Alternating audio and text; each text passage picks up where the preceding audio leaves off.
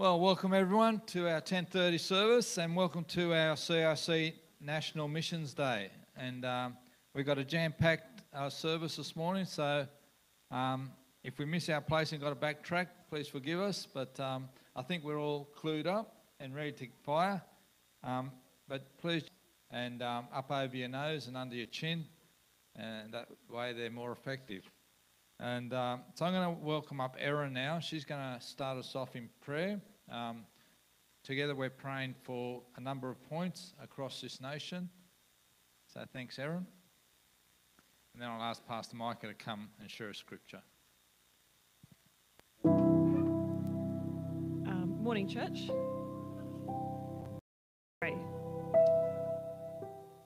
Dear Lord, thank you for the privilege to meet together this morning and celebrate missions, even uh, amidst all the challenges that prevent us from getting here. Thank you that you meet us where we are and for the opportunity to partner with you and share the gospel in the local community and also to the nations. We pray specifically for our missionaries overseas um, during this pandemic. Be their strength, their comforter, and fill them daily with the passion to serve you. We also pray for our workers, our families, our communities, particularly in developing countries, for their spiritual and mental health, for safety and protection during medical and political instability.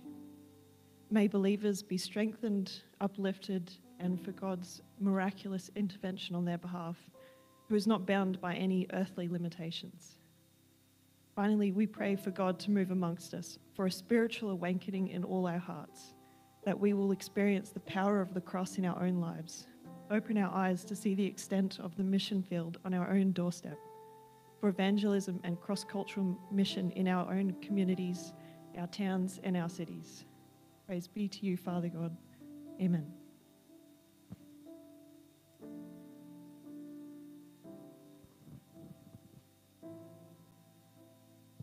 It's Mission Sunday.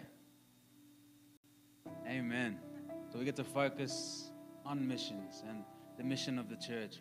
And I'm just going to read a, a short passage of scripture, and you're probably going to hear this a number of times today. But uh, I think the more we hear it, hopefully it prompts us to move into missions even in our own fields. Amen. I'm reading from Matthew 28 in verse 18 through to verse 20. This is Jesus speaking to his disciples. And it reads And Jesus came and said to them, All authority in heaven and on earth has been given to me. Go, therefore. And everyone just say, Go. Go. Go, therefore. And make disciples of all nations, baptizing them in the name of the Father and of the Son and of the Holy Spirit, teaching them to observe all that I have commanded you and behold, I am with you always. Go. Amen. Uh, particularly when we come around a Sunday where we focus on missions, we we own sphere of influence, so even just beyond my influence in my workplace or my influence in my school or my influence in my community or in my family, we look outside of that. But the commission was not only given for few, it was given for all. All of us to speak life and to, to speak the gospel and share the gospel in every realm of influence that we are a part of. So I'm just going to pray this morning, and as we pray over the scripture and as we pray over the scripture over our lives, I'm praying that we as a body would see the mission field not only overseas, not only in some of the areas that we're going to focus on today, but we would see the mission fields on our doorsteps. Amen. Would you pray with me? Father, we thank you so much for the privilege of being able to be called sons and daughters of the living God. Lord, we don't take that lightly, and as you call us to go in your scriptures, dear Father, we pray that, Lord, we wouldn't look at going as something that has to happen over in another nation or over in another town, dear Father, but we would see go as something that can happen with our neighbors. We could hear the word go when it comes to talking to someone in the shopping center who we see is having a bad day. We can hear the word go when we're walking through Kmart or we're walking through Woolworths, dear Father, walking down the aisles and we see that someone is just noticeably going through a hard time, would we hear your word go? Father, we thank you so much for the opportunity to partner with you in your co mission. Lord, we just, uh, just, we just pray that you would embolden us, encourage us, Lord, lift us up, Lord, and call us to be the people that you are wanting us to be, a people who would go. In Jesus' name, amen.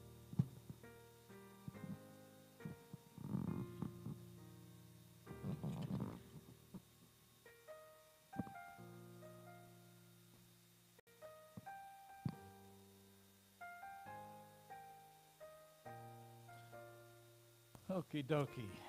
Um, I also ask us as a congregation to pray for two people specifically. Um, one is for Julia Love. Uh, as you know, we support Julia, and uh, she's been a missionary in Bolivia and Mozambique and many countries around the world. She's actually um, just going through some medical issues at the moment, uh, especially with her kidneys and that. And uh, so, if we can pray for her, she'd be healed and return to health. And also uh, for the family of um, Pastor Alapati. Pastor Alapati was um, the national director for the CRC in the country of Fiji. Um, unfortunately, last week he succumbed to, um, to COVID and has passed away. Uh, so we're going to pray this morning um, for the family, Boiler and, and the children, his son and daughter for the church there in Suva, uh, that they can rally together and come together and uh, just get through this uh, sad time. The Bible says to mourn with those that mourn and rejoice with those that rejoice. Well, this morning let's mourn with um, those that have lost a loved father and husband um, as we come together. Heavenly Father, we just pray for Julia. Lord, as uh, she's just undergoing some health issues, Father, uh, they're telling us it's with the kidneys. But Lord, we know it doesn't matter where it is in the body. Father, your hand is not too short that it can't reach. And Lord, we just pray health over Julia right now in the name of Jesus.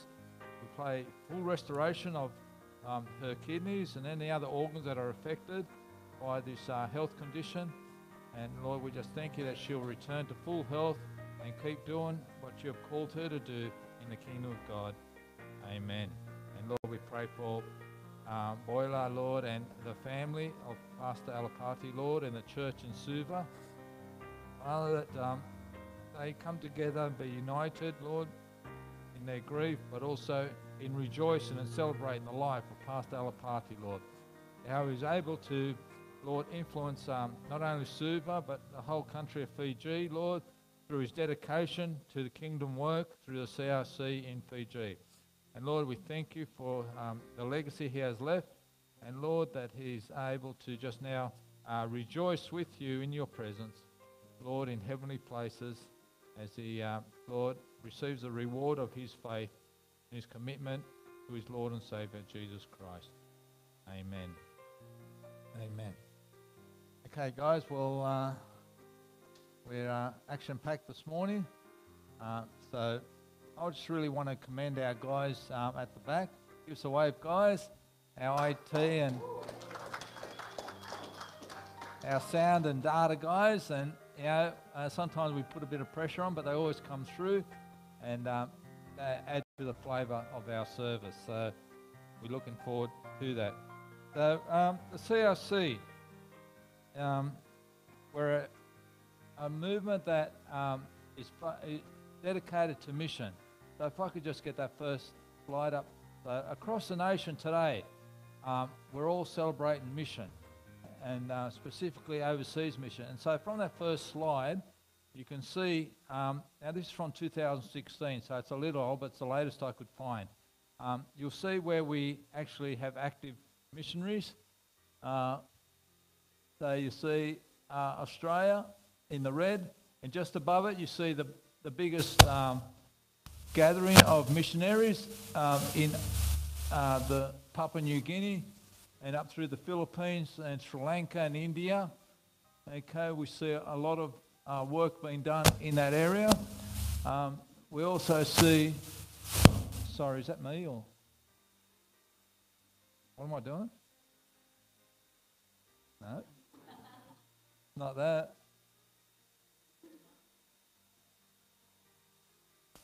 Like that.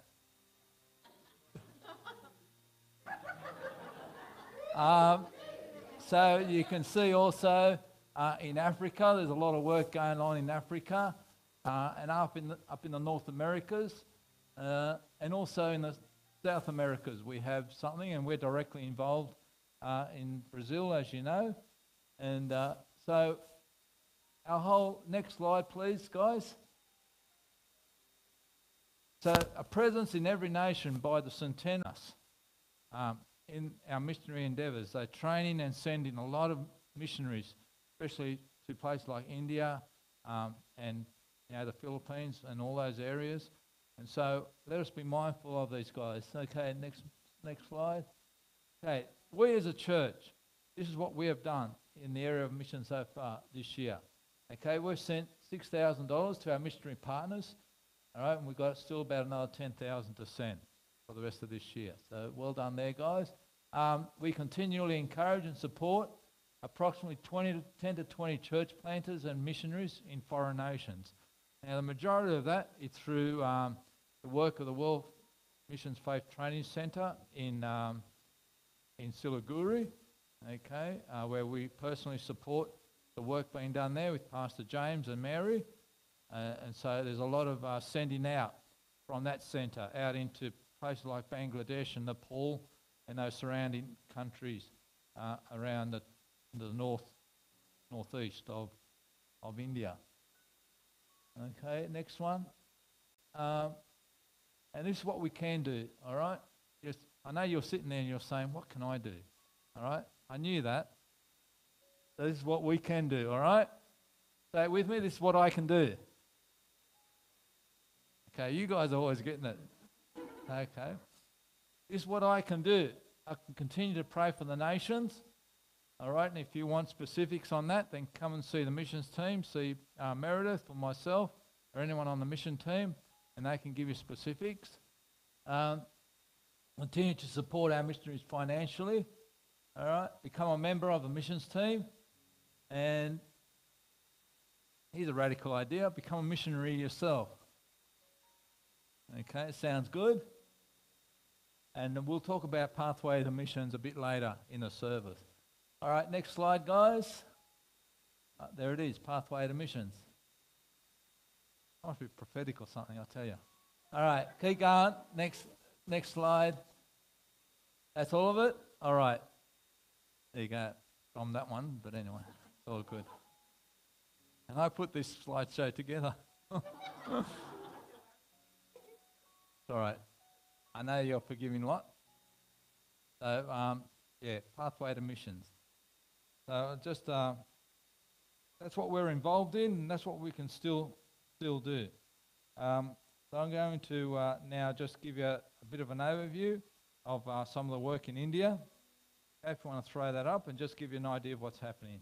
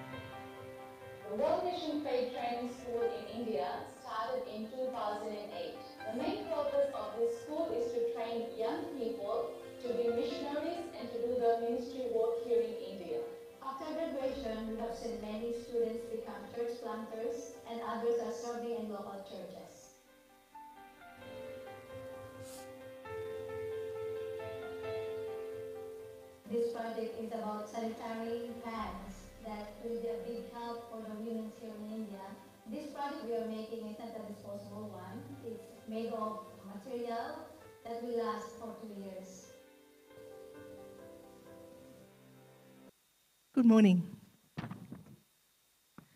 So, on the 5th and 6th of June, um, several of us went up to Orange to participate in Pathway to Missions.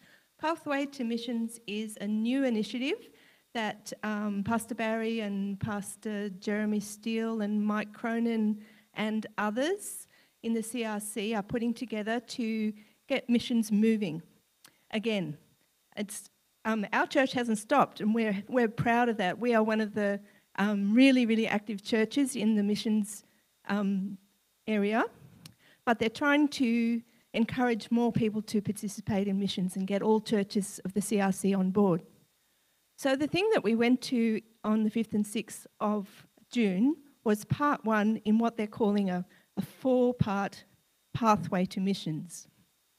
So that first session was a Missions Connect and online training, which consisted of a Friday night, a Saturday, and a Sunday morning. We skipped the Sunday morning, but that's because we're so advanced. We didn't need to stay for that bit. Part two of the missions pathway is missionary training intensive. Mm, intensive.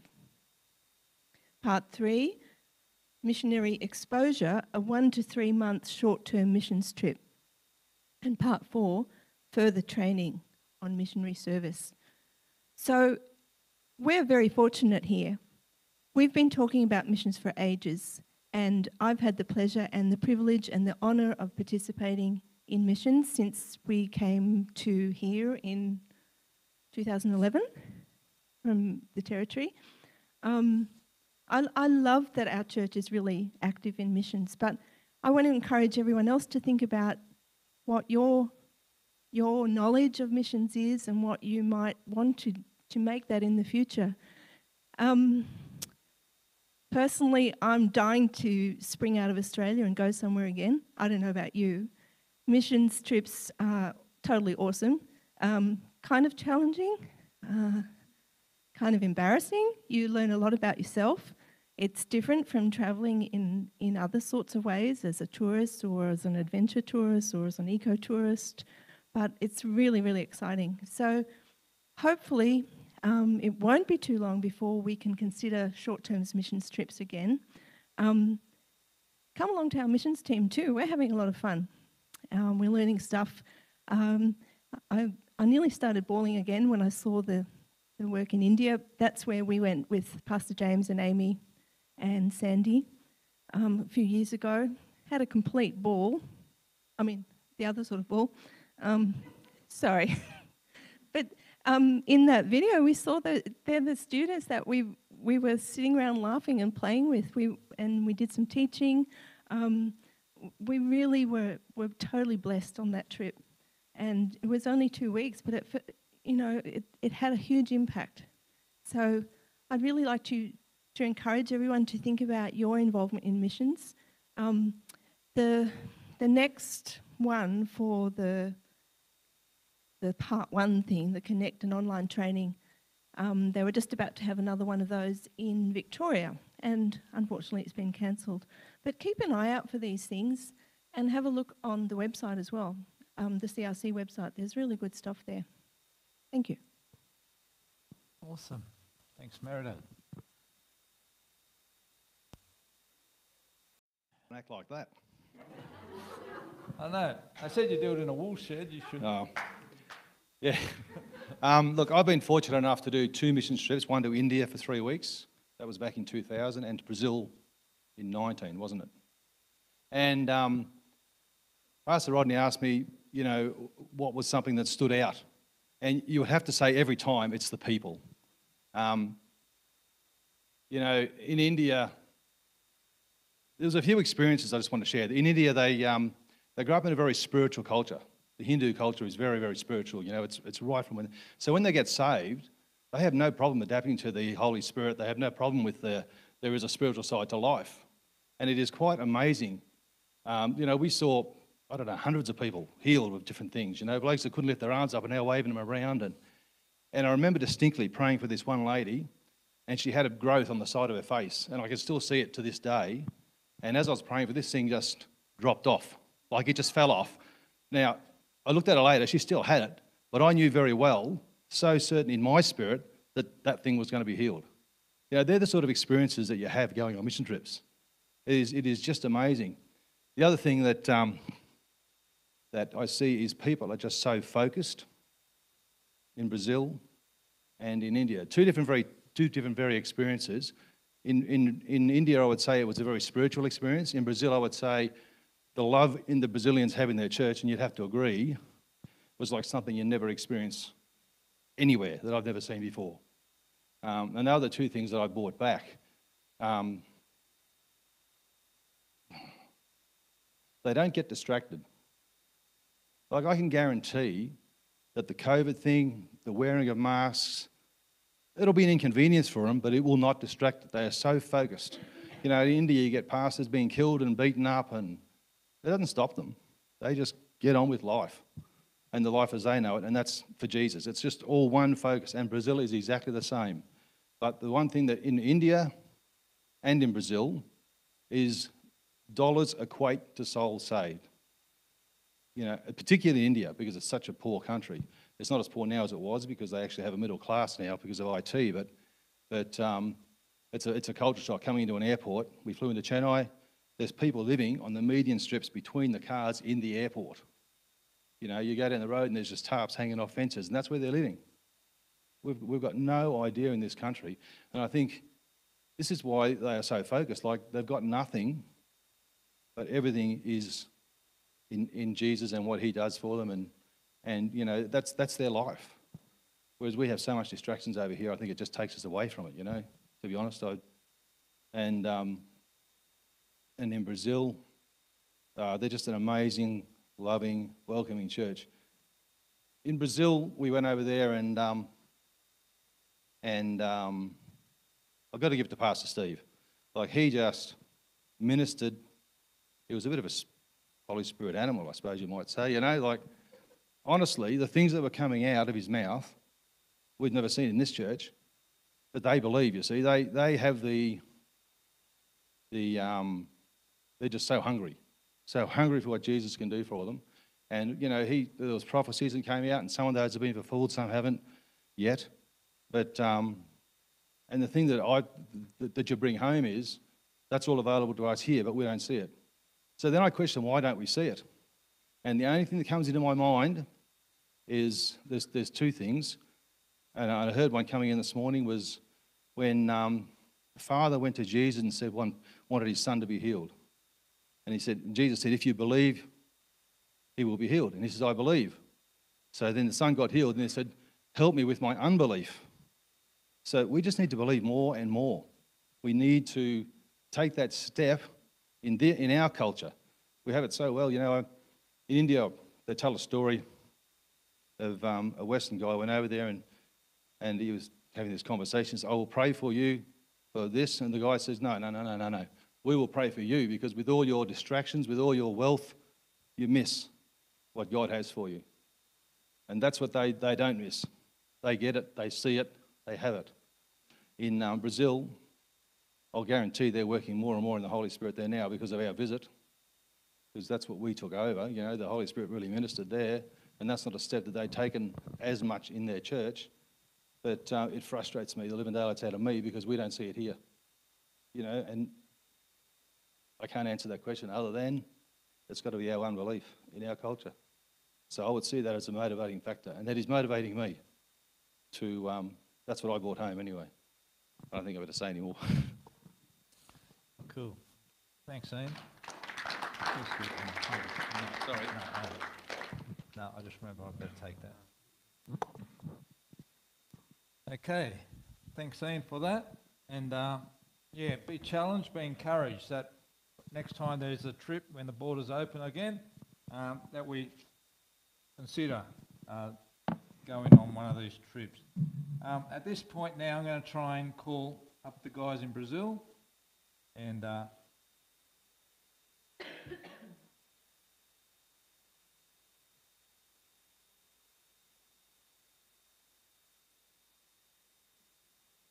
Hello? Are you there? Hello, Pastor Rodney. How are you? Hello, how are you? How are you all? Good, good. I've got you on a speakerphone and uh, the congregation can hear you. So say hello, everyone. Hello. Did you hear that? Oh, good. oh, thank you. Uh, I miss you all. Yeah, we miss you guys too. So there you go. You can see my lovely face. Can you still hear me? Yeah, yeah, sure. Okay. Hello. So uh, can you see everyone there?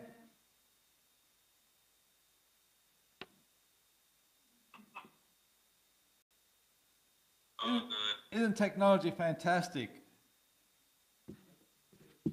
Yes, technology, it's amazing. Yeah. All good.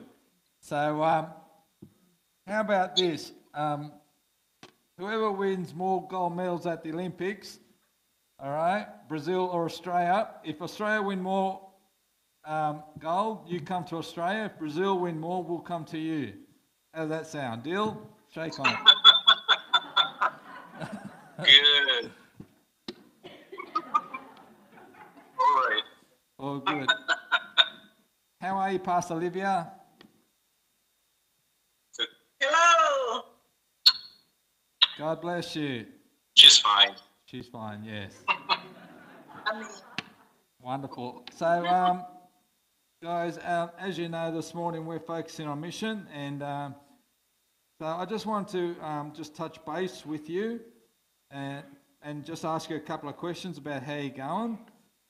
And so, I know I know Brazil has been very challenged through uh, through the pandemic and things like that. What have you found to be the biggest challenges as a church uh, over the last 12 months?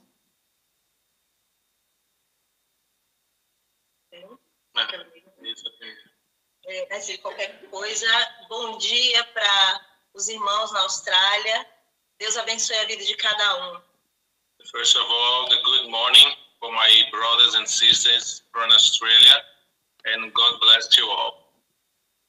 O maior desafio que a gente viveu esses 12 últimos meses foi manter a igreja viva, a igreja de fé, confiando no Senhor.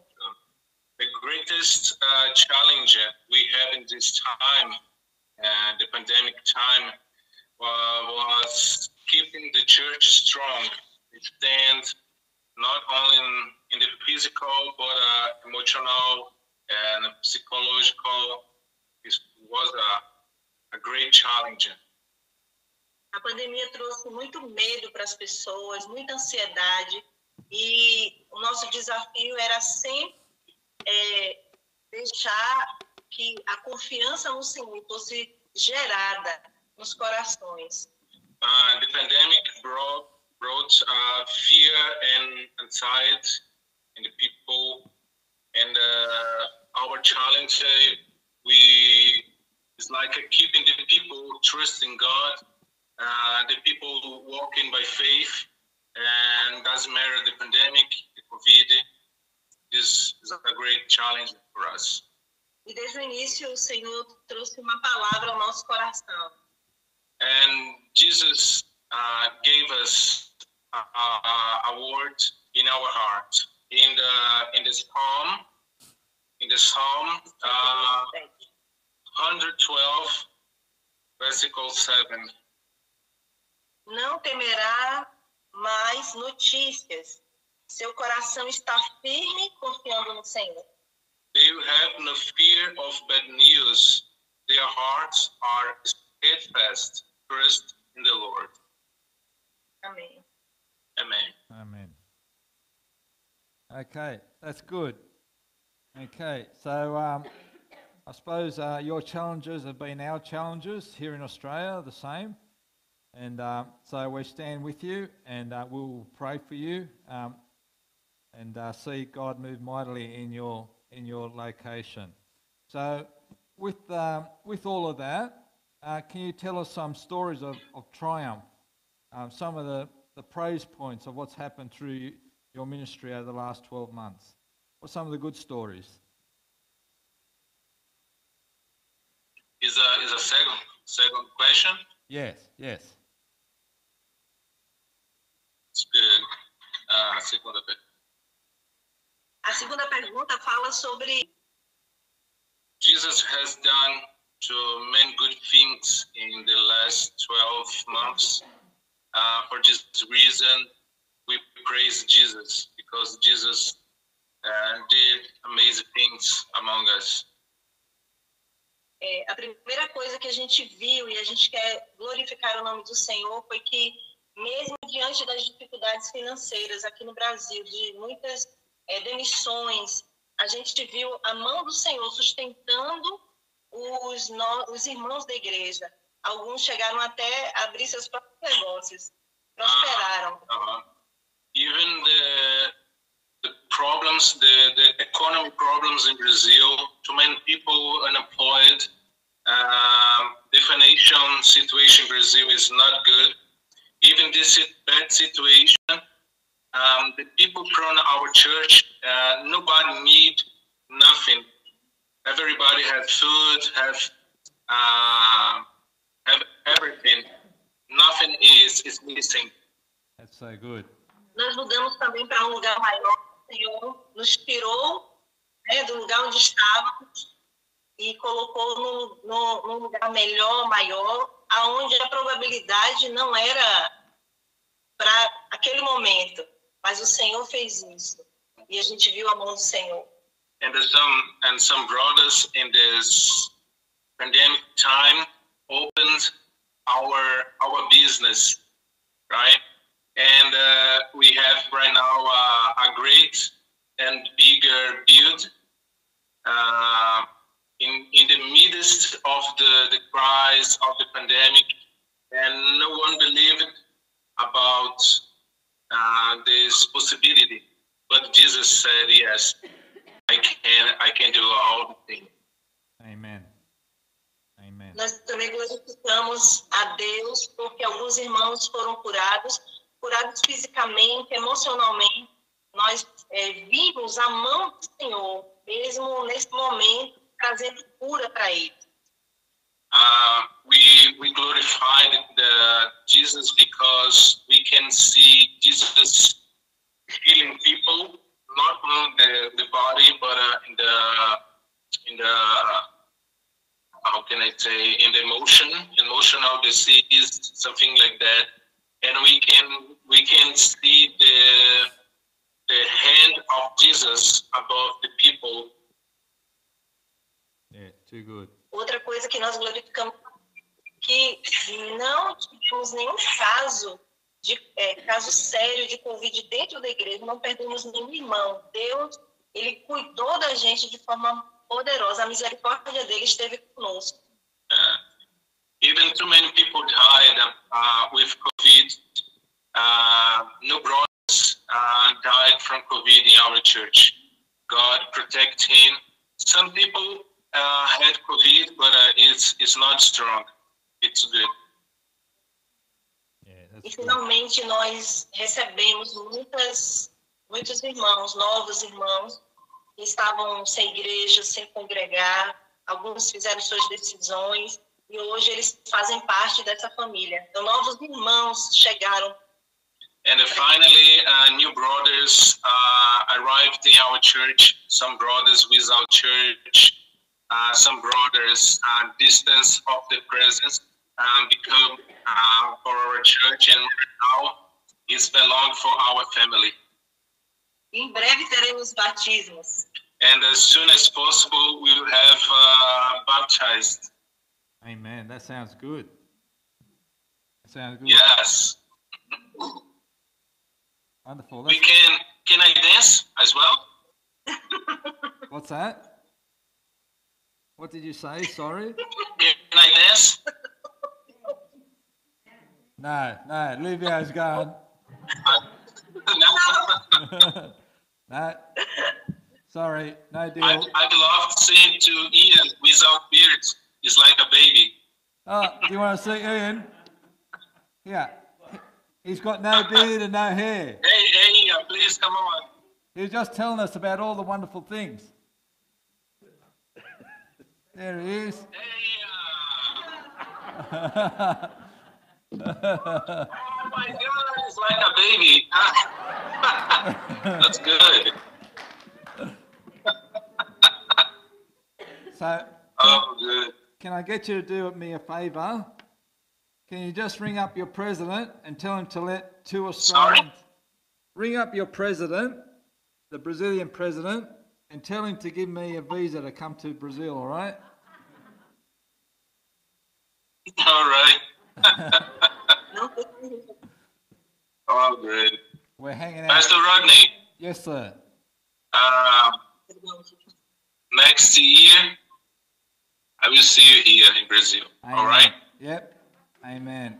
I look forward to it. Get the mask already.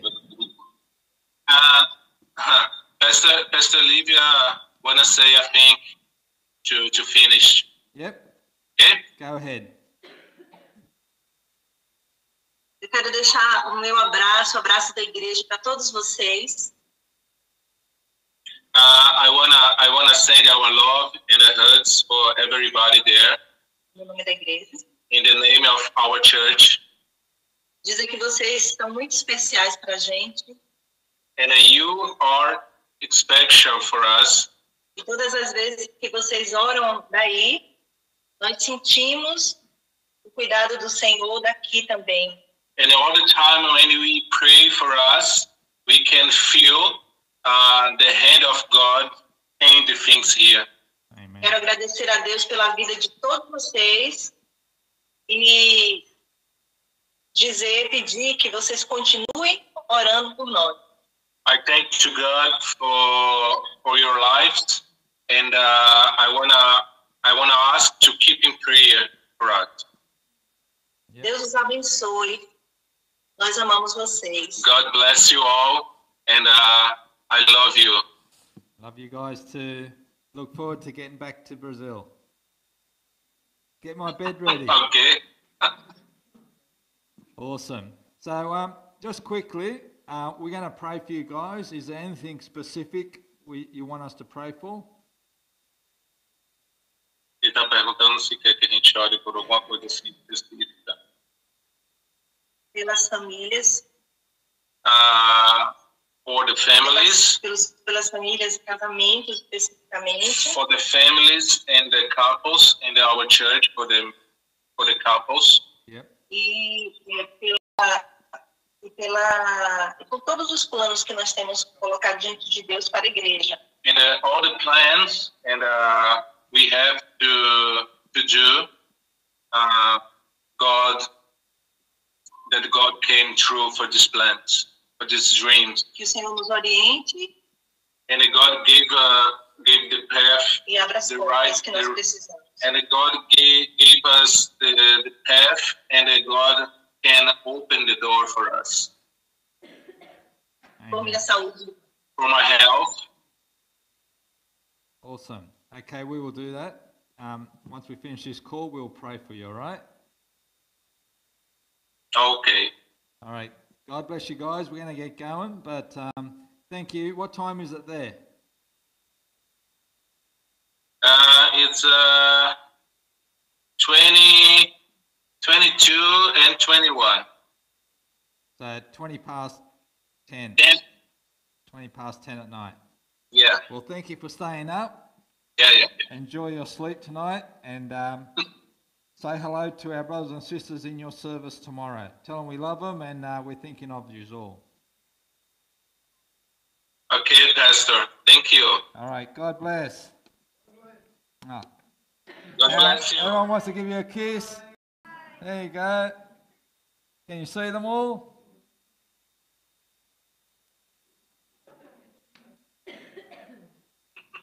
Okay, guys. Love yous. Thank you. Love you, Pastor. Ciao. Ciao. See ya. Bye. All right. How do you turn this off?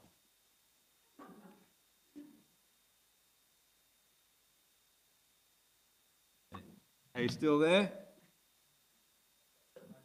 Nah, cool. Nah, call finished. Why are you laughing? That's why we've got an IT team, so I don't have to know how to do these things. That's all good.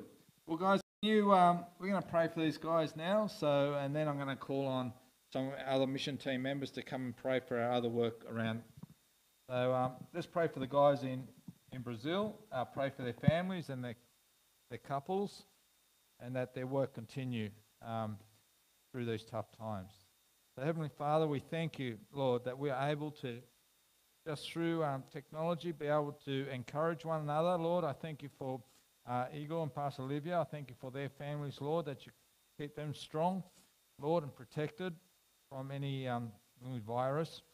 Father, we pray for the, our brothers and sisters in the Brazil church, Lord, that we are able to stand strong with them, Lord, and uh, encourage one another. We pray, Father, that every need is met in the name of Jesus. Um, every material need, every spiritual need, Father, um, is able to be fulfilled in the wonderful name of Jesus. So we thank you, Lord, for both Pastor Olivia and, and Lewis, Lord, and um, Igor and Danny and, and the family there. So thank you, Father, in Jesus' name. Amen. Amen. Okay, I'm going to call Meredith back now. She's going to pray for our work in India. And then I'll get Carla. She's going to pray for our compassion work.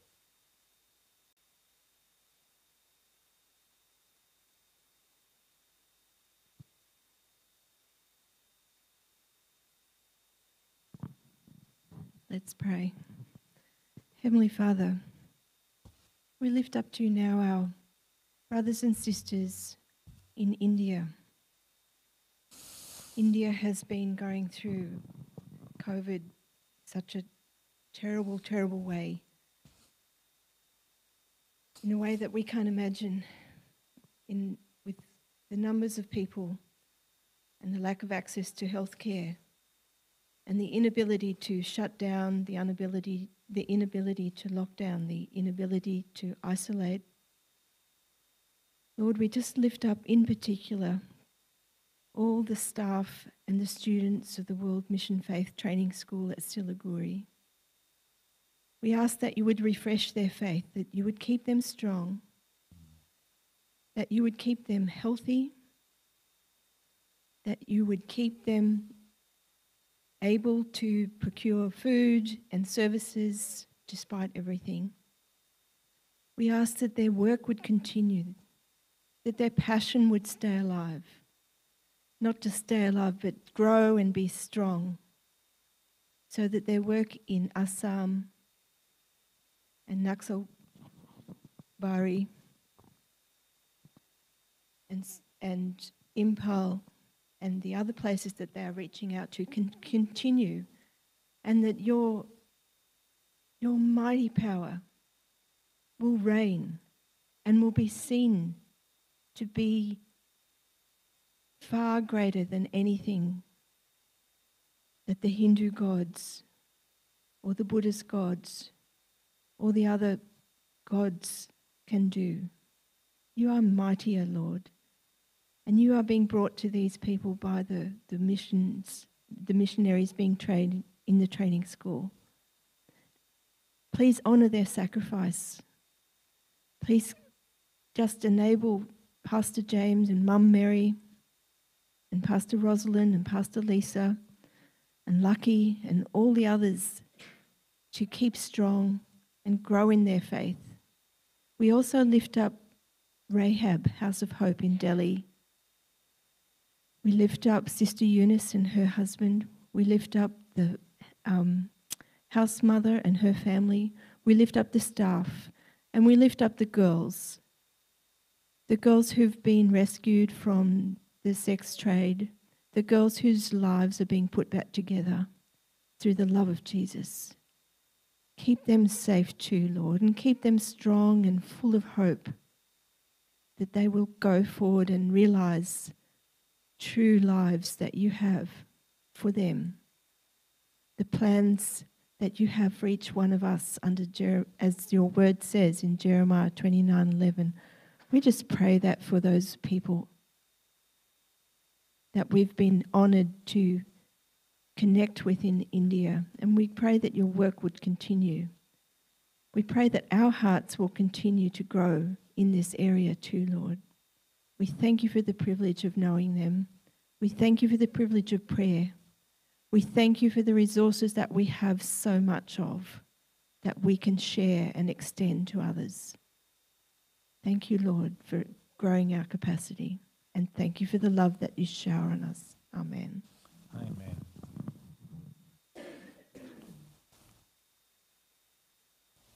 Where's Carla?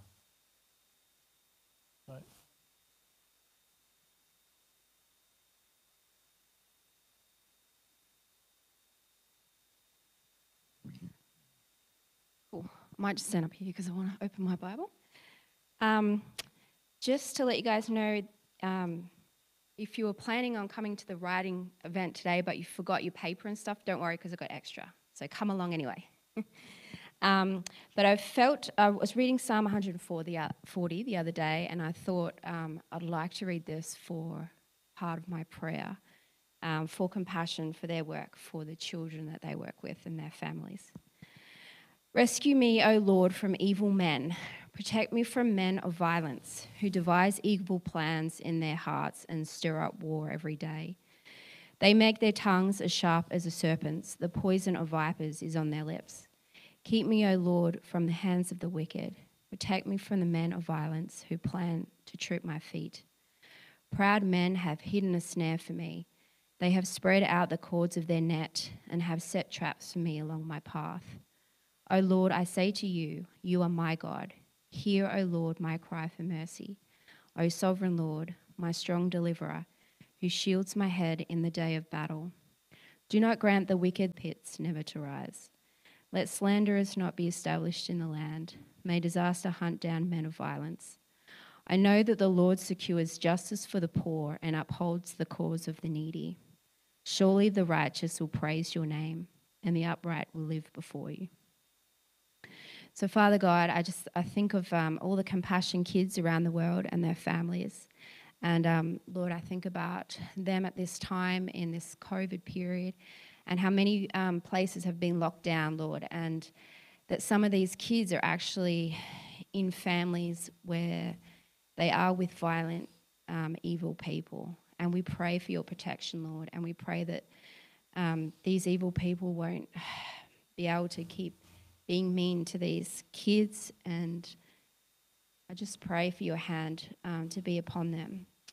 Lord, I pray for all the staff in compassion around the world. I pray for wisdom and guidance as they um, continue to minister to the children in their programs um, and their families. Um, Lord, even though they can't visit them um, in some areas at this time, I just pray that you would give them ideas and solutions in how they can continue to um, minister to the families. I thank you, Lord, for every um, every person in Australia and in the other countries, Lord, that um, sponsor these children. I pray that you'll bless them. I pray, Lord, that uh, you would put on their hearts to write to these children, Father, to um, uplift them during this time, to encourage them, to minister to them through the word by sending scriptures to their children, Lord. And I thank you for today and being able to um, have this time this afternoon to write to our children. I, play, I pray that you will bless that time, Lord, and that our letters will get to the kids and that you would minister to them and their families at this time. I thank you, Lord, that you care for the needy, that you love the poor, and I thank you that we can be the hands and feet of Jesus. I thank you, Lord, for all those men and women who serve these children around the world. Um, yeah, we, I thank you for the churches on the ground in those countries. I thank you, Lord, that they know um, they know their communities. They know what these families need, and we're just so blessed that you have them in those countries, Lord. Um, being able to minister to our kids. And I just pray, Lord, that you will help us not to forget our children. Lord, that you would put them on our hearts to pray for them every day and, um, and to continue to write letters to them. In Jesus' name, amen. Amen.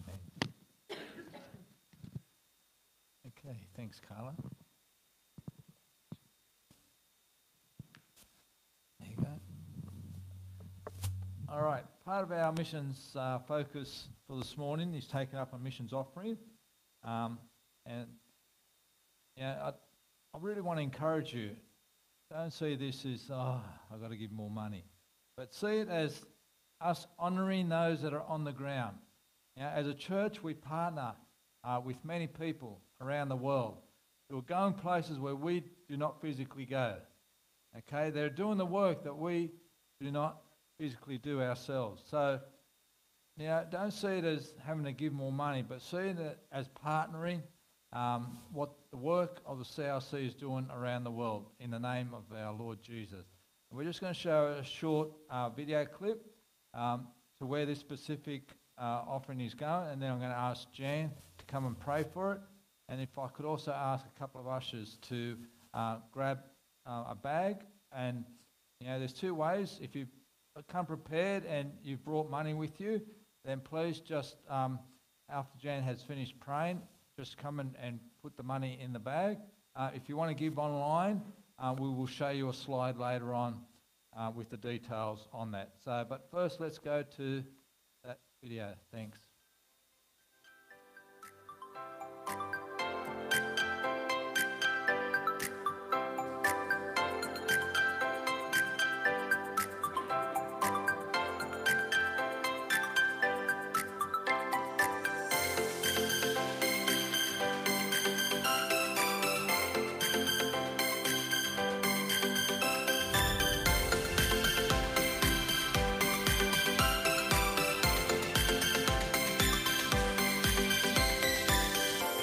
This year, for our National Missions Giving Day, we're going to be taking up an offering for the Colombo Project. This was a project that was started several years ago as an investment into the country of Sri Lanka. So let's finish what we started and look to the future for what God wants to do through our movement in that country. On the 25th of July, we're having a National Missions Day where we're all to, as a movement, we're coming together to focus on missions. We'd love you to be part of it. It's a great opportunity for us to just have missions across our movement and every church. There's going to be heaps of information coming your way. Um, the, the focus this uh, on the 25th of July is the Colombo project and finishing what we've started there. And also on the, the 22nd of July, the Thursday before that, we've got an awesome opportunity just to come together and pray. We've designated that as a national day of prayer for the CRC. So we'll be praying together. There'll be a whole heap of prayer points and stuff coming your way. So let's finish what we started. Hi everyone, I endorse what Jody and uh, Pastor Jeremy have said in finishing the project that we started in uh, Sri Lanka, the building there and the finishing off of it. And I'd also like to mention in relation to the prayer time for missions on the Thursday to remember all of those that have been locked down for 18 months, nearly two years through COVID, and our need to pray for them. So let's do what we can do at this particular time. Hi CRC family. I want to encourage you in relation to the movement-wide special missions offering at the end of July. We want to pay off the remaining 120 to 30,000 dollars in relation to the Sri Lanka project that we were involved in. It's been 10 years and we want to draw a line under it at the end of July, finish it off this year, encourage you to pray, to give, to support it individually and collectively as local churches. We did it for Papua New Guinea in the 1990s, we did it in the Philippines, a movement-wide project, and now we've done it for uh, Sri Lanka, Colombo. And so thank you for your generosity so far, and let's finish off this thing by the end of July this year. God bless you.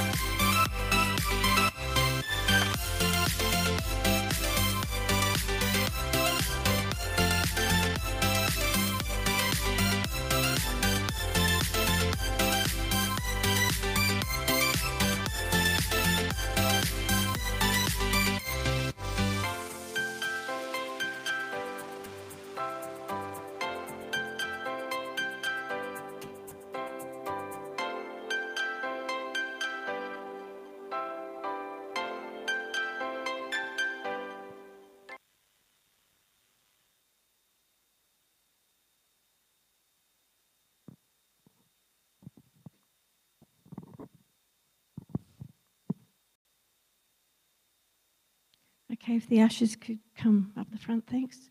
If you're prepared today to um, put a donation into the offering bag for the missions uh, today, good, but otherwise you can either give to uh, that one up there and uh, just put missions and um, it'll all go towards finishing off this Colombo project that we started off a few years ago.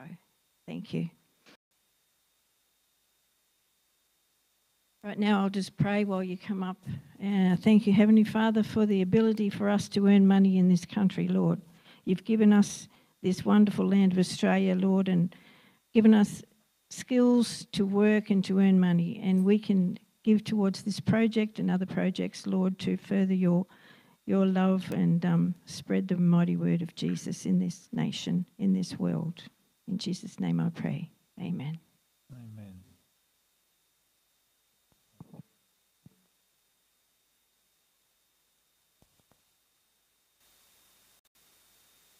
Thanks, Jan. If I can just give a quick testimony uh, in relation to giving. Um, uh, God is faithful to his word. And um, you might remember a, a month or so ago, we um, started a, a campaign. Um, Pastor Steve, Steve was talking about sowing a seed into our future as a church. And um, as Janice and I both reflected upon this, uh, we were thinking, you know, what can we sow into this? And uh, at the time, uh, one of our great needs was uh, my ute that I'd bought last year sometime. Um, what happened was that, um, unbeknownst to me at the time, was that that particular model uh, was have, having engine problems and that the engine would overheat. It was a design fault in the engine, um, but the block would warp and that would, um, you know, and so it would fail the compression test, so it kept overheating. And I didn't know this at the time that I bought it, but obviously I found out later on when we tried to take it on a two-hour trip in 40 degree heat. It, uh, we made it to Coleambally and, and the needle went straight up bit hot. Um, but, um, and so through a number of conversations with mechanics and that, and uh, a good friend, uh, Edgar in Sydney, um, it was told that it was going to cost us about $10,000 to fix. And I thought, oh man, we don't really have 10 grand to pay for this. But anyway, you know, we'd already outlaid, I think, 17,000 for the ute. I didn't really want to spend the extra money. So Janice and I talked about it, and we said, you know what? We're going to sew in what they've quoted us, um, believing that God will make a way for this ute to be fixed. And so we made that commitment um, to the church campaign, and then I think it was last week. Last week I got a phone call from uh, the service guys at Mitsubishi, and uh, they told me they said, Rod, we put in a, a claim for your ute, and they've they've uh, given us a go-ahead to replace the engine in that. So I, I really praise God for that. That you know what we were able to sow in, God was able to repay in that. And so we will get a new engine uh, in my ute, uh, courtesy of Mitsubishi, and God gets the glory, and you know the kingdom gets the finances that it needs. So I praise God for that. But to share that, just to say that you know we, we give in faith and we give knowing that God gives back. And so let me encourage you with that testimony as I share that today. Where are my glasses? I've got different spots where I put my glasses.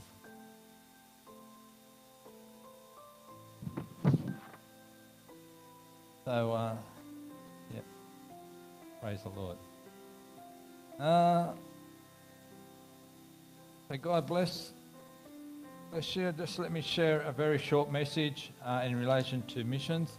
And um, going to come from the book of Acts. So if you've got your Bibles or your devices, please turn to the book of Acts and we're going to quickly skim through that. Now, I love the book of Acts. I've read it a number of times. Who here has read the book of Acts from chapter 1 to chapter 20 something? Okay. I've read it multiple times because I get such encouragement from reading what these guys did both men and women, what they did in faith and in following the mandate of Jesus, right from the start of uh, Acts, we see a mandate and a plan laid down by Jesus. And these guys in faith, they, they moved forward knowing that God was going to honour them as they honoured him. So, praise God for that. So, uh, chapter 1, verse 8, Jesus gives a mandate. But you will receive power when the Holy Spirit comes on you. And you will be my witnesses in Jerusalem, in all Judea and Samaria, and to the ends of the earth. So, my question to you is who is the you? Not the female sheep. It is us, me and you. Okay. So, just as Jesus was speaking to those that were hearing him on that day, Jesus is speaking to us. But you will receive power when the Holy Spirit comes on you. And you will be my witnesses. We're going to explore that a little bit this morning. And now, we, most of us have read the account in chapter 2, where the Holy Spirit, the day of Pentecost. But chapter 2, verse 5. Now there were staying in Jerusalem God fearing Jews from every nation under heaven. When they heard this sound, a crowd came together in bewilderment, because each one heard them speaking in his own language. Utterly amazed, they asked, Are not all these men who are speaking Galileans?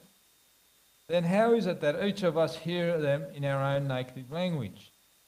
Parthians, Medes, and Elamites, residents of Mesopotamia, Judea, and Cappadocia, Pontus and Asia, Phrygia and Pamphylia, Egypt, and the parts of Libya near Cyrene, visitors from Rome, both Jews and converts to Judaism, Cretans and Arabs. We hear them declaring the wonders of God in our own tongues. Amazed and perplexed, they ask each other, What does this mean? Some, however, made fun of them and said, They have had too much wine. And Peter stood up with the eleven, raised his voice, and addressed the crowd. And we read on from that where he talks about the death and resurrection of Jesus Christ. And we see that they were cut to the heart and that many of them converted and began believing in Jesus Christ.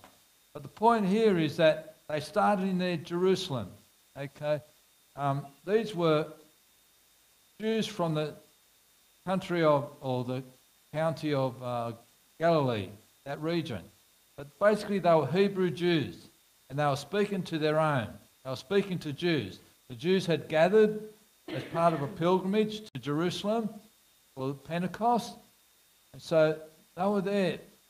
Jews speaking to Jews. It was a monocultural evangelism. It's like us doing outreach here. Okay, if we go to different parts of Griffith or different parts of Australia, we are speaking to our own culture. We're speaking to our own people. So that's a monocultural evangelism. Missiologists call it E1 evangelism. Okay, we're speaking to our own. We're the same people. We understand the same concepts. Okay, we, we can, um, you know, speak in our, in our own language.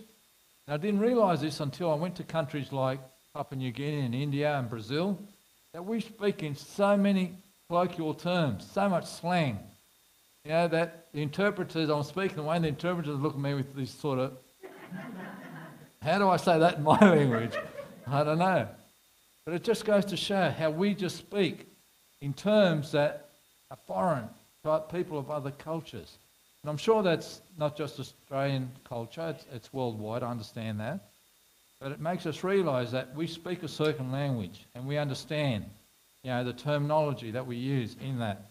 And so here they are, Hebrew Jews talking to Jews. Okay? And we see that as Peter spoke, Many were convicted and gave their hearts to Jesus. And then we read through into Acts 6. In those days, chapter 1, oh, chapter 6, sorry, verse 1. In those days, when the numbers of disciples was increasing, the Grecian Jews among them complained against the Hebraic Jews because their widows were being overlooked in the daily distribution of food. So the twelve gathered all the disciples together and said, It would not be right for us to neglect the ministry of the word of God in order to wait on tables. Brothers, choose seven men from among you who are known to be full of the Spirit and wisdom. We will turn this responsibility over to them. and we'll give our attention to prayer and the ministry of the word. Now, this was not some sort of elitism, okay? It was not saying, guys, you know, we're too important to, to serve people. It was not the heart and intent of the apostles. The intent was to ensure the care of everyone that was becoming part of this, uh, you know, fledgling uh, community of believers in Jesus Christ. It was expanding the ministry of the word from the apostles to, the, to other people. And we see that, you know, waiting on tables and serving others is not some, you know, bogan job. It's very important because we know that these men were filled, were men of faith, okay, and they were filled with the Holy Spirit and with wisdom.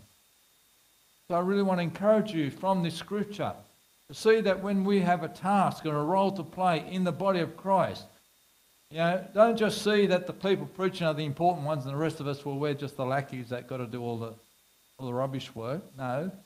See it that we are all part of the body. We are all important in our roles and in our tasks. Okay?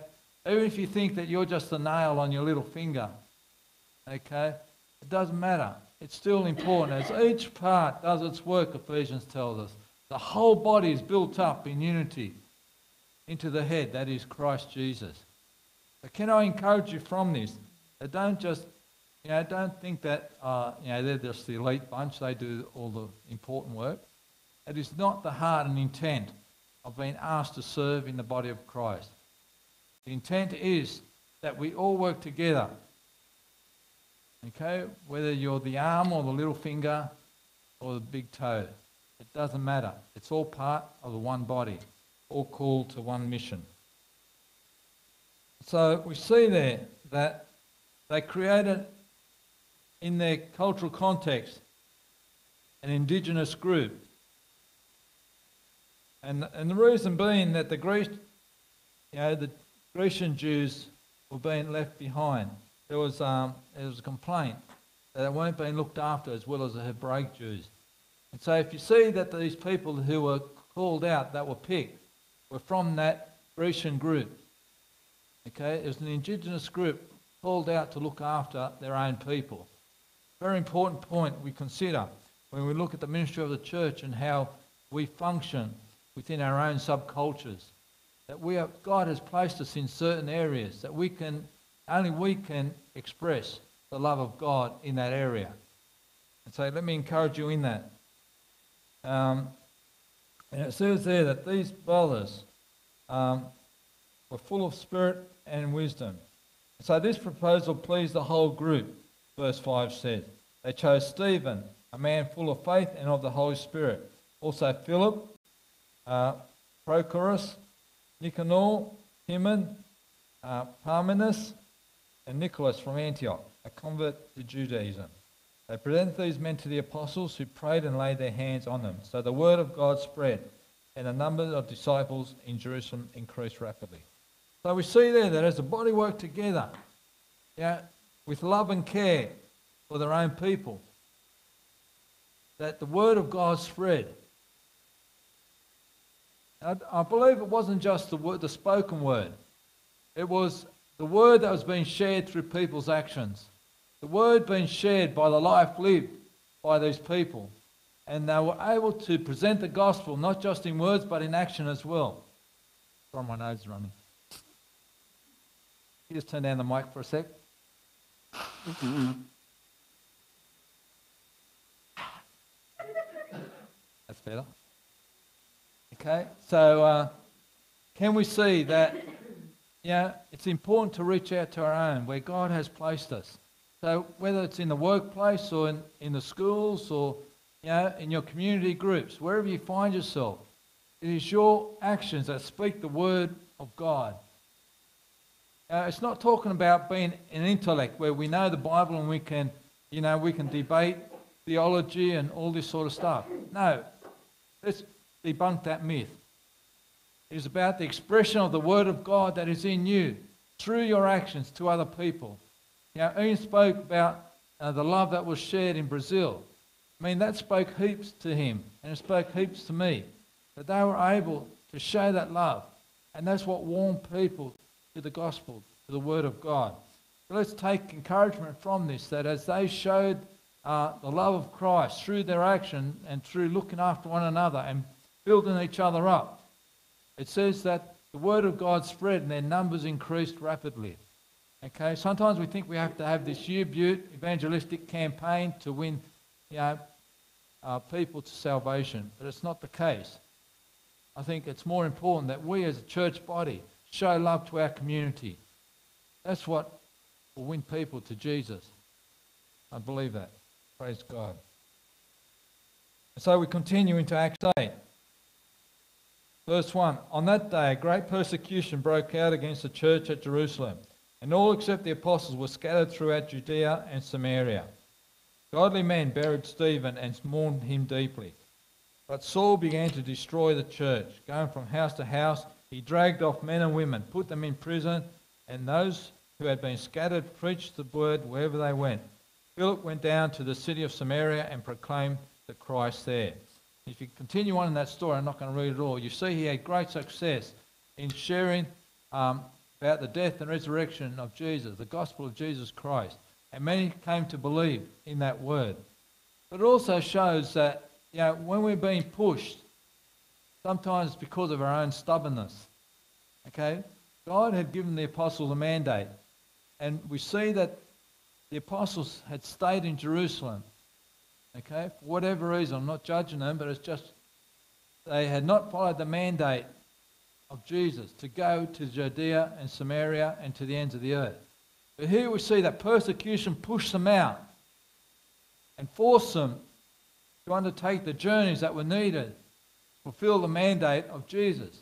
And sometimes we think that, you know, if we, under great persecution, you know, if we feel we're being pushed out, that somehow God is against us. But it actually might be Him just, you know, just gently prodding you to keep moving, keep moving out, keep exploring, keep seeing where you can have a difference in someone's life. So I want to encourage you through this scripture that don't see that, that when you have times of trouble, that somehow God is against us or that, you know, we're not following God's plan. We're actually being gently guided, sometimes not so gently, to fulfill, to fulfill the mission of Jesus. So we see that they stepped out of Jerusalem and they've gone to Judea and Samaria. Okay, and we see the first um, mention of Paul, or Saul, as he was known before his conversion. And so Philip went down to the city of Samaria and proclaimed the Christ there. And just as revival was happening, you know, he was having great success. Then all of a sudden God says, Hey, Philip, um, you can go now. And where most of us say, No, God, it's happening. Yeah, I'm successful here. Yeah, I'm making a name for myself. I'm not going anywhere else. God was saying, Hang on. I want you to go out. I want you to go to a certain part and there I'll show you what to do. And so in Acts 8 27, it says, So he started out, is talking about Philip. And on his way, he met an Ethiopian eunuch, an important official in charge of the, all the treasury of Candace, queen of the Ethiopians. This man had gone to Jerusalem to worship. So he's obviously a proselyte, okay, someone who was not born Jew but had converted to Judaism.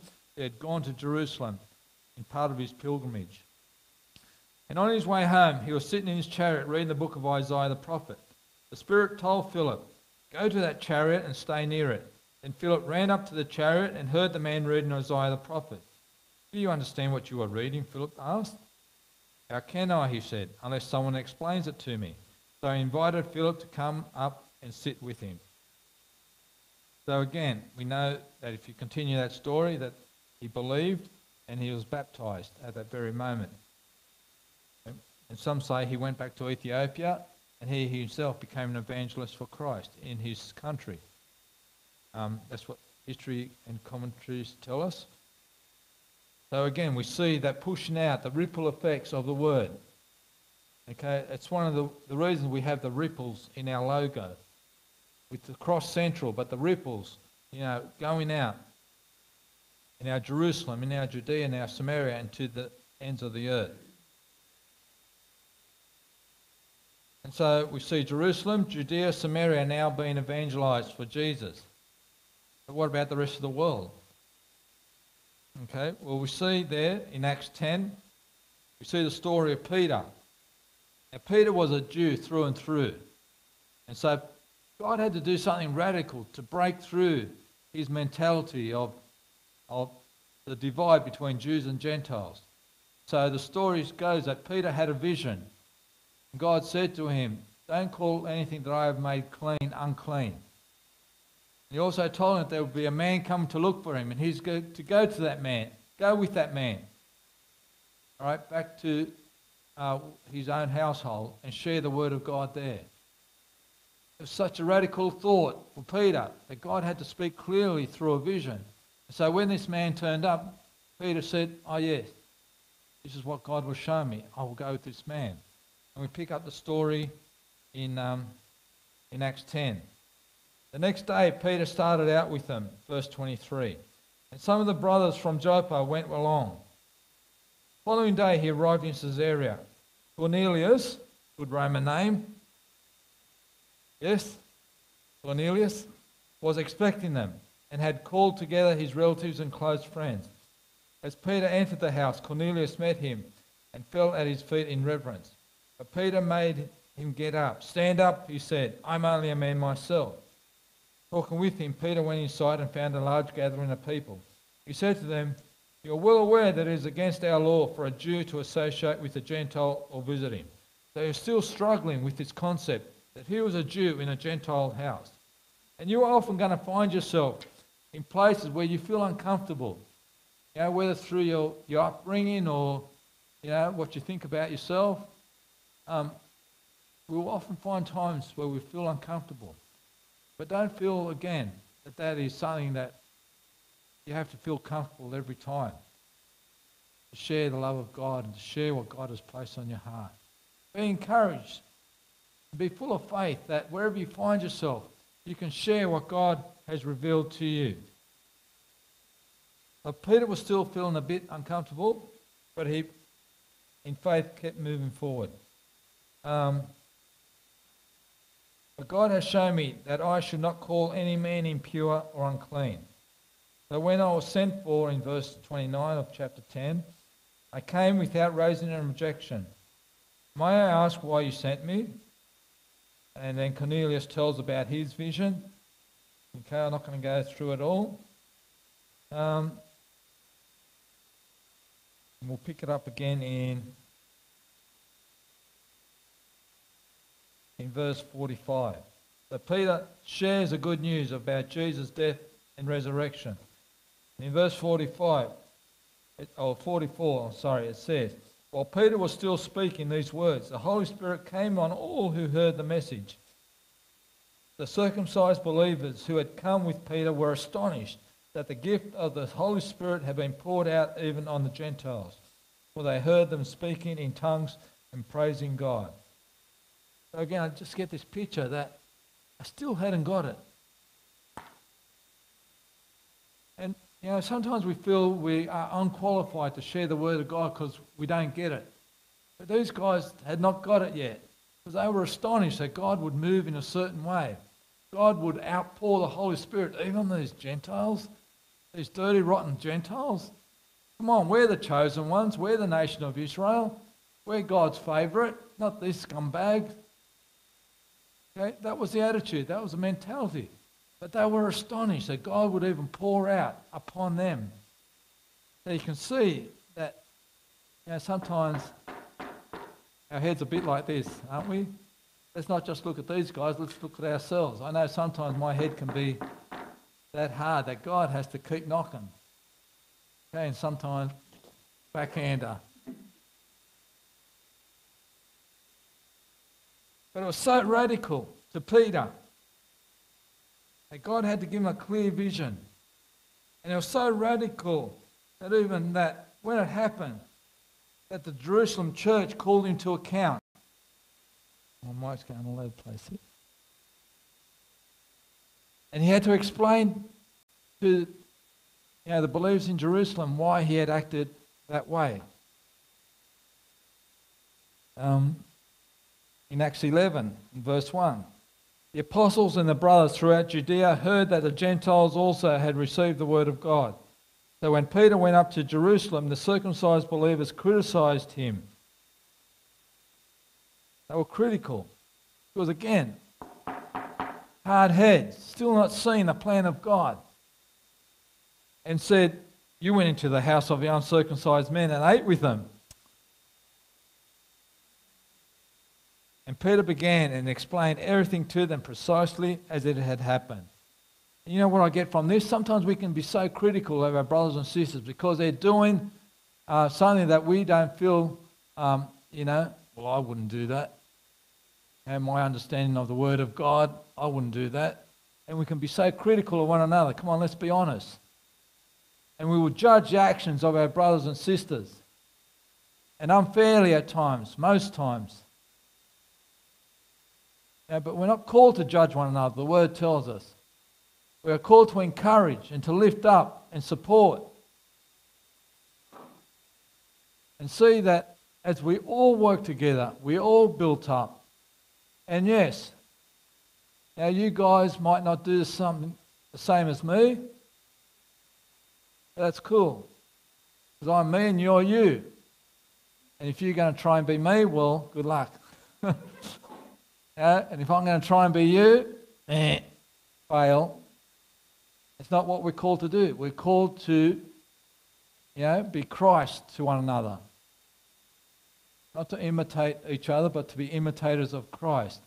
So can I encourage you in that?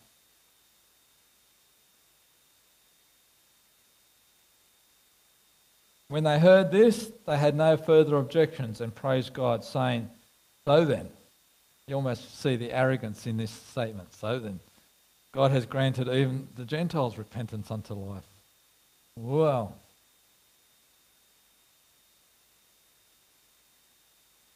And then we move into Acts 11. Now, those who had been scattered by the persecution in connection with Stephen travelled as far as Bithynia. I didn't even say that right. Anyway, you can say it however you like. Uh, Cyprus and Antioch, telling the message only to Jews. Some of them, however, men from Cyprus and Cyrene, went to Antioch and began to speak to Greeks also and tell them good news about the Lord Jesus. The Lord's hand was with them, and a great number of people believed and turned to the Lord. News of this reached the ears of the church at Jerusalem, and they sent Barnabas to Antioch. So Antioch was in Gentile country, okay? So they'd moved past the Jews, and they're now starting to share the good news with, um, with Gentiles. And they sent Barnabas to Antioch. When he arrived and saw the evidence of the grace of God, he was glad and encouraged, and encouraged them all to remain true to the Lord and with all their hearts. Then Barnabas went to Tarsus to look for Saul, and when he found him, he brought him to Antioch. For a whole year, Barnabas and Saul met with the church and taught great numbers of people. The disciples were first called Christians at Antioch. In the church of Antioch, there were prophets and teachers Barnabas, Simeon called Niger, Lucius of Cyrene, uh, who had been brought up with Herod the Tetrarch, and Saul. While they were worshipping the Lord and fasting, the Holy Spirit said, Set apart for me Barnabas and Saul for the work for which I have called them.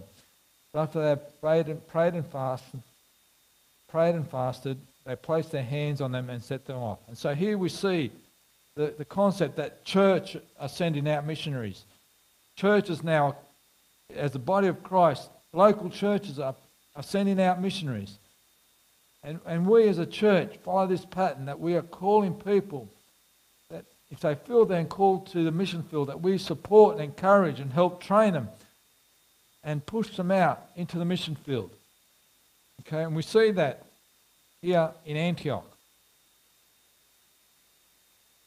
And from there, Paul undertakes his missionary travels. Paul went on three missionary travel, missionary journeys, and uh, we see that in Acts 13. From there, Paul and his companions went to Seleucia, then Cyprus, Salamis, Paphos. There they met a Jewish sorcerer and a false prophet named Bar Jesus, who was an attendant of the proconsul Sergius Paulus. Good Roman name there. And there they went to Perga and Pamphylia. From Perga, they went on to Pisidian. In Acts 14, verse 1. At Iconium, Paul and Barnabas went as usual into the Jewish synagogue, and they spoke so effectively that a great number of Jews and Gentiles believed. And the people of the city were divided. Some sided with the Jews and others with the apostles. And there was a, pl- there was a plot afoot among the Gentiles and Jews, together with their leaders, to mistreat them and stone them.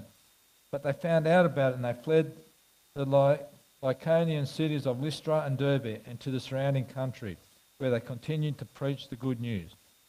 Again, we see that persecution, okay, is sometimes used to fulfill plans of God. And so, you know, I know for, for many people, when they face persecution, they give up. They stop doing what they've been called to do. And, um, and again, I refer back to uh, Ian's testimony that you know, they were so focused that when they faced uh, persecution, it didn't deter them from doing what they had been called to do. And I want to encourage us, brothers and sisters, that you know, when you face times of trials, don't give up doing what God has called you to do, but keep pushing. Keep pushing forward. And uh, you will see God do wonderful things through your faithfulness. That you're able to, despite your circumstances, keep going and keep moving in the things of God has for your heart, for you in your life. Um, and then we keep going. I won't go through that, but um, let's go to Acts 14 in verse um, 22. So Paul and Barnabas um, I keep traveling, and it says that they returned to Lystra, Iconium, and Antioch, strengthening disciples and encouraging them to remain true to the faith. We must go through many hardships to enter the kingdom of God, they said. Paul and Barnabas appointed elders in each of their churches, and with prayer and fasting committed them to the Lord, in whom they had put their trust. And after going through Pisidia, they came into Pamphylia. And when they had preached the word in Perga, they went down to Attalia. From Attalia, they sailed back to Antioch, where they had been committed to the grace of God for the work they had now completed. So we see the full circle. They had been sent out from Antioch and they went around the countryside like the Leyland brothers. Okay. Some of you too young to know the Leyland brothers. Okay. But then they returned back to Antioch and they, they gave an account. They gave an account of their travels. And it's important, guys, we give an account, we give testimony of what God has done when we have gone through um, on these journeys that God has sent us to. And I encourage you, you know, if God is sending you into your workplace and asking you to be the light of Christ in that, that to come back and report it to the church so that we can be all encouraged and be all, uh, you know, lifted up and, and say, yeah, we can do this as well. So don't keep testimonies to yourself. Don't keep the goodness of what God is doing through you as testimonies to yourself. But as Oz, you know, say, I don't want to brag. I'm not a bragger. Well, you're only bragging if you talk about yourself. But if you're talking about what God is doing through you, then we're giving glory to God, are we not? Hello? their hard heads, dear Lord. So let's give glory to God when we're able to. So Paul returns uh, from his trips. But I want to encourage you to read the book of Acts and see the wonderful work of mission through faithful men and women who are able to overcome and push through no matter what the circumstance were in their life. Now, Paul was stoned he was shipwrecked. He was beaten. You can read all about that in the book of Acts. And yet he persevered. Now, Paul's an extraordinary figure. And I would dare say that none of us here would ever have to experience what Paul experienced. But you know, when we're in tough times, it feels real enough to us, doesn't it? I know when I'm going through tough times, I can have a whinge myself. I know you don't believe that, but let me say it's true. Okay. But we've got to keep turning to God and say, God, in your strength, I can push through, I can overcome, I can keep doing what you've called me to do. Because God does not revoke the gift from your life. He doesn't give it to you in the good times and in tough times, saying, that's all right, I'll take that back and give it to someone else. No. We are given our gifts. And we're meant to use it no matter what circumstance we're going through in our own lives. So can I encourage you in that? To know what God has called you to. To share the love of Christ. And again, don't feel you're disqualified because you don't know enough of the Bible. Or you're not trained in theology or you don't have a diploma, you know, in biblical concepts. No, God has planted something in, in our lives. Gospels tell us that we will be known as disciples of Christ because of our love for one another. It is a key concept that we might know it up here, but we know it in here, in our heart, to love one another. Not be put in a place. None of us are called to be a judge. None of us are called to be God's advisors, although some of us act that way. Uh, you know, God, if it was me, I'd be doing it this way. God's got under control. He knows the beginning from the end. And we are merely to walk in faith in what God has called us to do. Can I encourage us to honour one another? Honour one another. Love one another. Appreciate one another.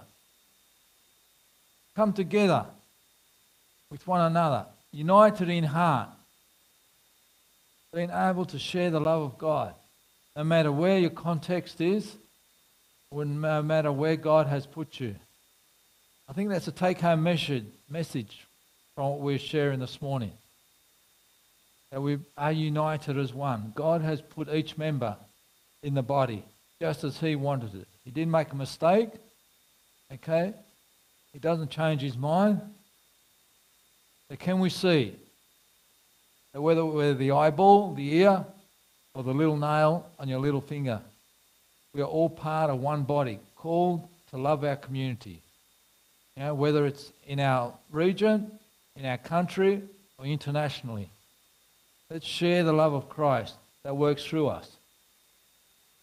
I think that's uh, an easy enough concept to understand. Sometimes a bit harder without work.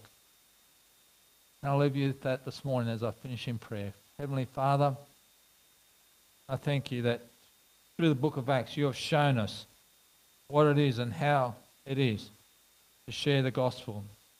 Lord, that we can love one another through every circumstance, that we can uh, allow your work to flow through us. Lord, even though we don't fully understand it, even though we can hold on to old concepts, Lord, we see that the same happened with the early church, Lord. That they were holding on to their own beliefs, but you were still able to work mightily through them. Lord, I thank you, Lord, that uh, even the hardest of our heads can be, can be softened to see what you are doing in our midst. And Lord, to recognize the hand of God upon our lives and upon our church and upon the work that you have called us to do. So, Father, bless us as we go, as we meditate upon the book of Acts, Lord, and see the wonderful work of the early church. Let us be encouraged to continue this, Lord, as I believe that the book of Acts is not finished but is continually being written. So, Father, thank you for these words in Jesus' name. Amen. Amen. God bless you guys. Um,